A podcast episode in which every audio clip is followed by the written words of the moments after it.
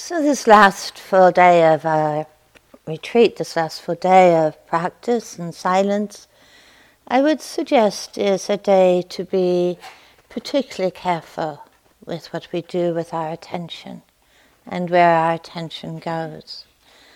I think it should not surprise us to, to be aware that you know, times of transition, times of change in our lives are often really the, the, the open doors for the hindrances to actually arise.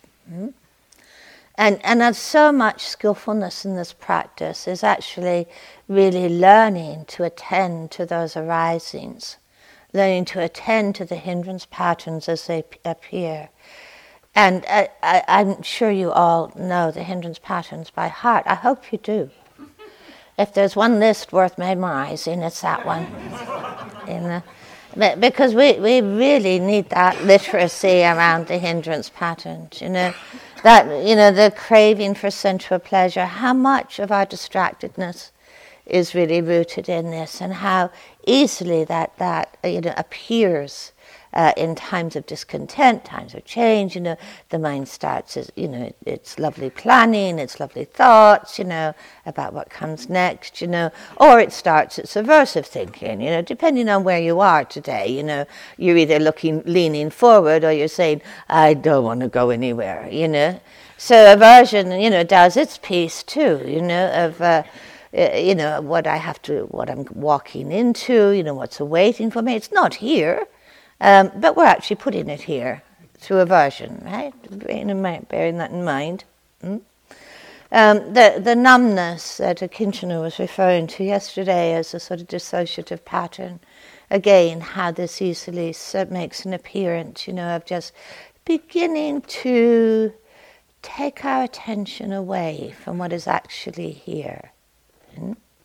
Or, of course, a great one is the restlessness and worry. Mm? And then, you know, really knowing how these patterns interact, because, you know, I think sometimes people feel, you know, the hindrances as beginners meditator stuff, you know, and, you know, if I'm an experienced student, you know, I, I, I don't want to confess that the hindrances are part of my life, are part of my practice. But actually, what we see is when the hindrances are really swirling, how that door opens to doubt. You know, maybe my whole retreat was a waste of time because look at what's happening for me now. You know, I'm right back in craving for sensual pleasure. And then the, the Buddha so recognized, you know, the way that the hindrance patterns are really the, you know, the five evident expressions of greed, hatred, and delusion you know, and how those three are the three manifestations of avidya or confusion, not knowing. But the hindrance patterns is what we what we actually can really access, and they can really knock us off balance. Hmm?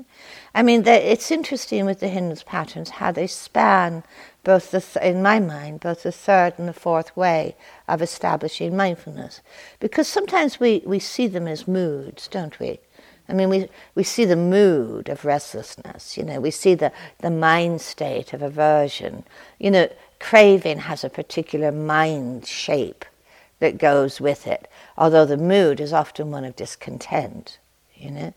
Doubt often doesn't feel like a mood, but the mood that's underneath it is one of, of confusion. So, so they kind of straddle the third and the fourth way of establishing mindfulness, because what we also see if we repeat moods or mind states often enough, they become patterns. Hmm? They become psychological habits, which is how they appear in the fourth way of establishing mindfulness as psychological patterns or habits. Quite frankly, they're all dissociative patterns you know, because they all are ways of separating, distancing ourselves from what is. So I think the, the Buddha was very, very realistic and actually quite, quite wise in, in just reminding us to, to be careful of how these patterns arise and knowing that they don't have an independent self existence, that they rely upon being fed. Hmm? And of course, the most effective way of feeding the hindrance patterns, because they have a lot of story attached to them, is to keep in the story and keep adding to the story. But then the, the Buddha was so clear that, you know, this process of waking up, there's a certain tension within it. You know, it's not, as, as Akincano said the other night, the short story of, you know, we sit down, cross our legs, you know, go through the jhanas and wake, you know, get up from our seat liberated. It's not quite that short story. There's a certain tension in waking up, and it, it's not a negative tension. It, it, the hindrances are actually, this tension is actually the classroom of our practice. Because we, we can see how the hindrance patterns keep drawing us back into very familiar, repetitive cycles of distress making. And they kind of sit in one hand, and in the other hand is our sense of aspiration, our sense of intentionality. And there's, there's a certain tension between these two, isn't there? But th- this is a creative tension. This is actually where we practice, which is why, you know, in the fourth way of establishing mindfulness, uh, the Buddha, I think, so skillfully pairs the hindrances with the bojjhangas, the, the qualities that support awakening. Hmm? And, you know, he says actually, cultivate the bojjhangas. And we have been cultivating the bojjhangas, the, these awakening factors, these limbs or supports of awakening. We have been cultivating them through this week. And it's quite good to, to know, you know, because it, these are the ways that we actually practice insight. You know, again, insights are not something we have. Insights are something we practice. Hmm? So the bojjhangas, the cultivation of these awakening factors, is one of those ways that we actually cultivate insight, where we begin to embody what we know. Hmm?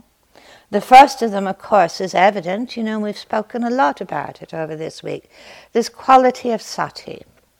You know, this quality of sati and, and of mindfulness, and really knowing the different dimensions of mindfulness. And sometimes what is helpful in any given moment, you know, is, highlighting one of the nuances of mindfulness.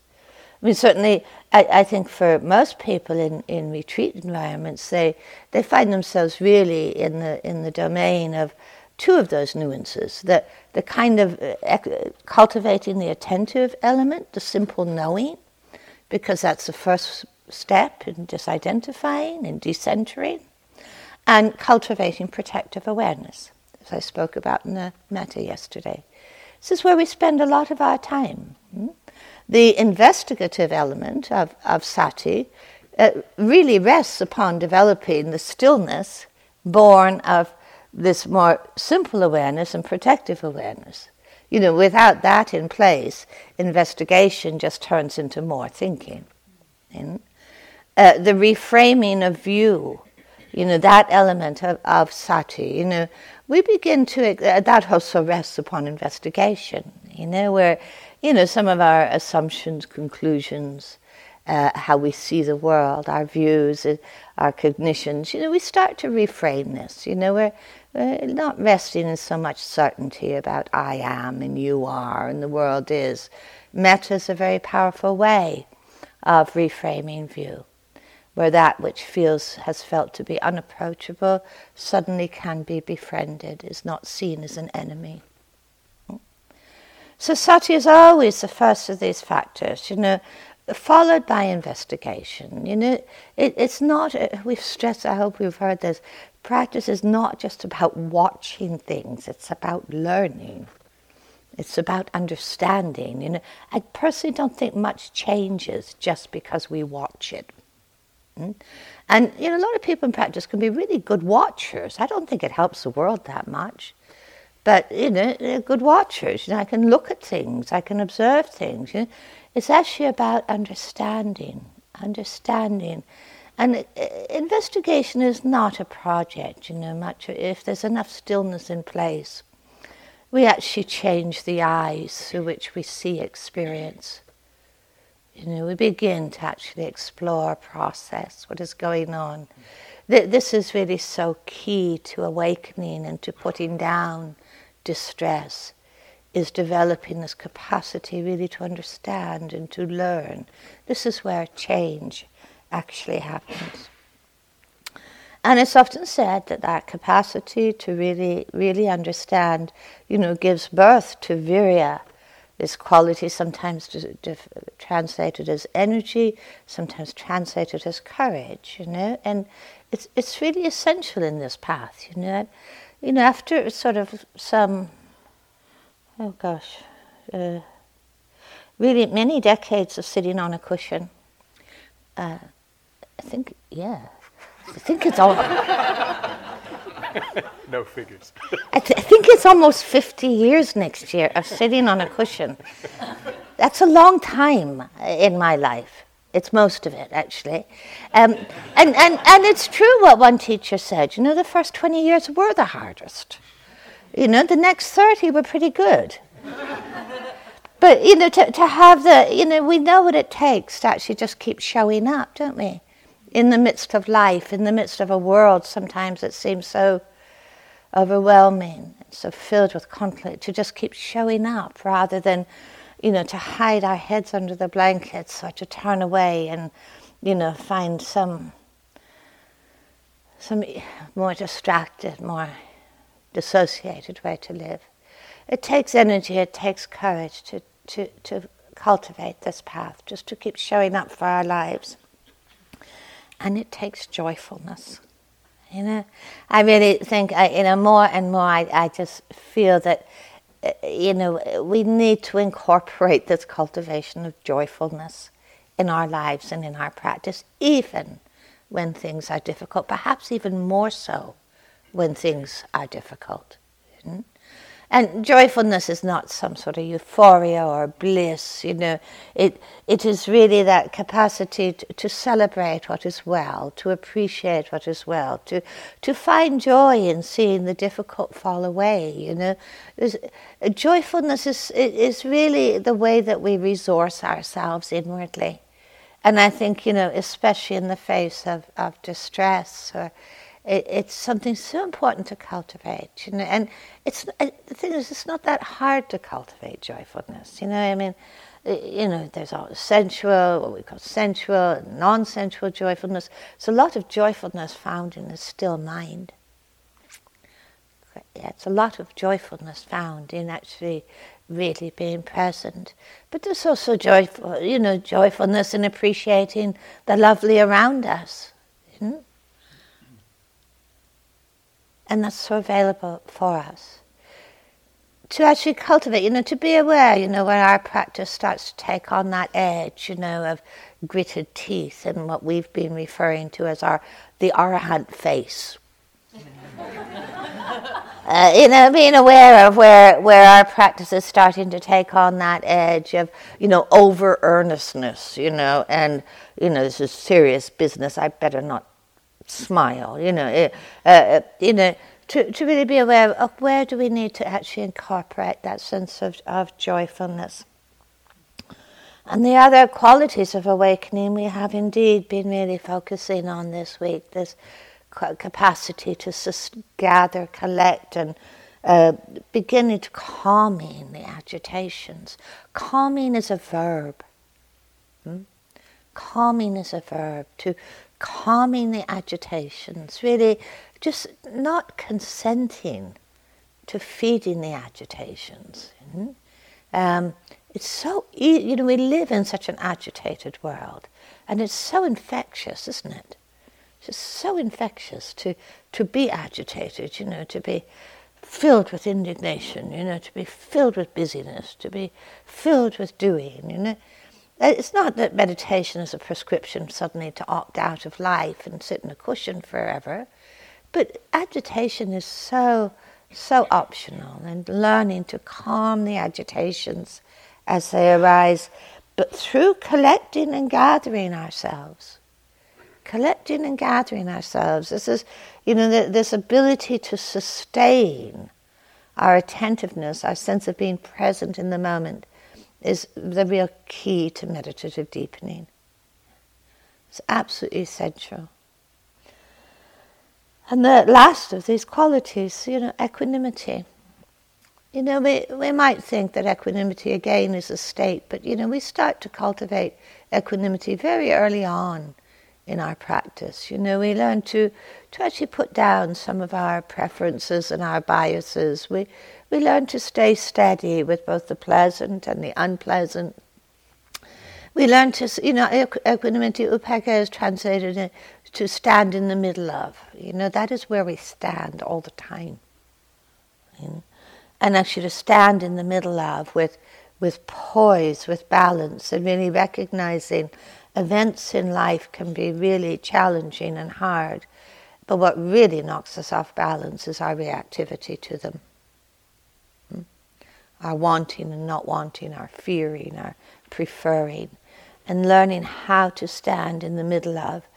Not saying that those reactions don't arise, but we don't actually need to volunteer to entertain them, hmm? to actually see them arise and see them pass. So the Bojjhangas, uh, you know, kind of is, is just another one of, you know, many of the lists in Buddhist psychology are kind of, they are maps, they are cultivations, you know, and I, I, what I think is so important though to, for me to recognize is that, you know, the Bojjhangas are not rewards for having suffered or endured. Hmm? Joyfulness is not a reward for having suffered or endured. You know, equanimity is not a reward for, you know, having having uh, you know gritted our teeth. These are qualities that are also really practices of insight, practices of understanding. And I think sometimes in our day we need to actually you know, play with this landscape and say, well, you know, what would be really helpful to cultivate more of right now? Would it be helpful to cultivate more joyfulness just now? Would it be helpful to actually cultivate more, more sati just now? You know, would it be helpful to cultivate more collectedness just now? So again, it's it's a landscape to explore. It's not it's not developmental. It's not hierarchical hierarchical in the real sense. But it always begins with sati. I mean, sati is the embarkation point, isn't it, for any quality of understanding to emerge? You know, nothing changes without that mindfulness, without that sati, without that sense of being awake and conscious. So it's a kind of a landscape to play with to see ah what would be helpful just now. That you know this is why you know med- meditative development I think it, you know has such artistry within it.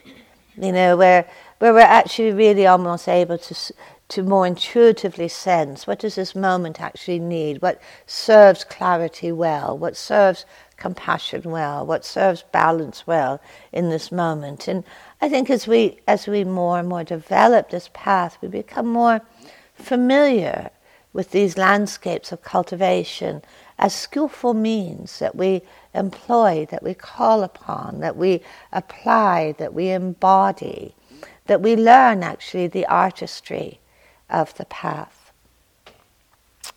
Okay, so let's take our seat.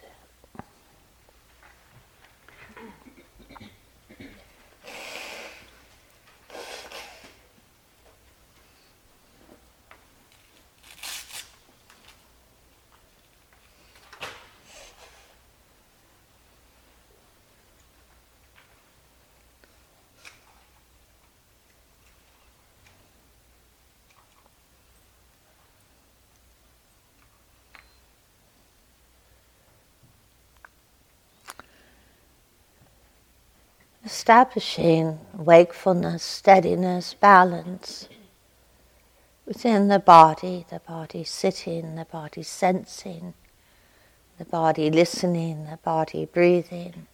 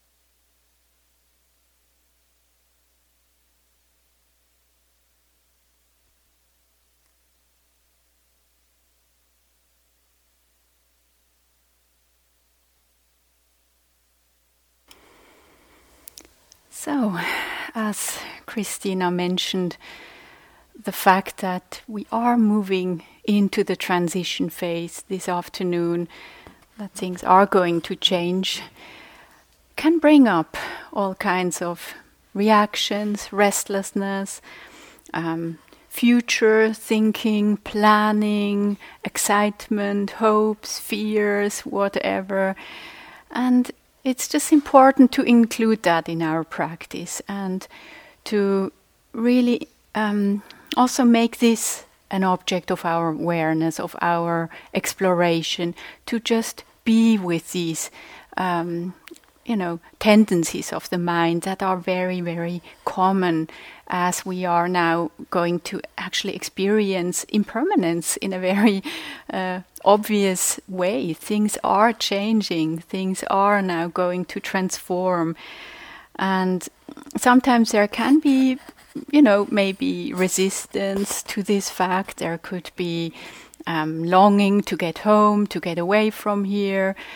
Um, sometimes even a sense of impatience, of uh, now just wanting to leave and go to the next thing. Sometimes this impulse to leave early, and I find there this has somehow to do with our. Uh, what should I say? with our with the fact that we don't really like things coming to an end, and the mind then has a tendency to look out for the next thing. Okay, so what will come next? And so we are already ahead of ourselves, already busy um, planning the next thing that is going to happen, anticipating a lot. And we could realize that these are just thoughts, that we are actually still here. We are still on retreat. We are still in this format. We are still in this container. And uh, so we can include all this in our practice and just continue with our practice. It is a wonderful exploration of um, how causes and conditions influence us, how when things are starting to change, this obviously has an effect on us and it's not our fault, it's not someone else's fault, it's just how things evolve due to causes and conditions, and just to be aware of what is happening, of what is, uh, of what we notice. Um, now, I know also that some of you are going to stay on, and for them, of course, this might be a bit a different experience. Maybe you want to just keep going in your practice because you don't have uh, the need to plan anything. So I would encourage you, especially in this time of bit more energy coming up, of bit more um, aliveness, to as best as you can stay grounded. Just keep going. You can, of course, um, you know, notice everything that is happening, but just try to, to keep going during this phase of change. And for all of us, we still have the, the quiet, we still have the momentum of six days of intense meditation practice, and we can ride on this momentum. And whenever we remember, we can just again reconnect to that which we have been building up over these past six days and just again um, ground ourselves and feel what we have been cultivating over these days. There is something there, and you can trust that, that when you let go of the thoughts and, you know, this whole idea of time and I'm moving into the future, if we just can let go and come back to how do I actually feel my feet? How do I actually feel my body? Then all this can drop away. And we are just again here, just present, just for this moment. Um, so this afternoon, there are some changes in the schedule, and please just check the board and make sure that you attend the Dana talk at 3:15 and then at 4:45 there will be a manager's talk And those of you who are going to stay on, you don't need to come to that one. We we ask you that you all come to the Dana talk, but for the managers talk, those of you who are staying on, um, just do, you know, just continue your own practice.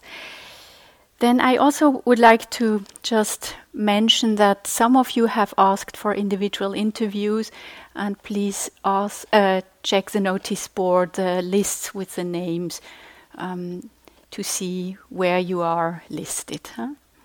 Okay, so I wish you all a wonderful day.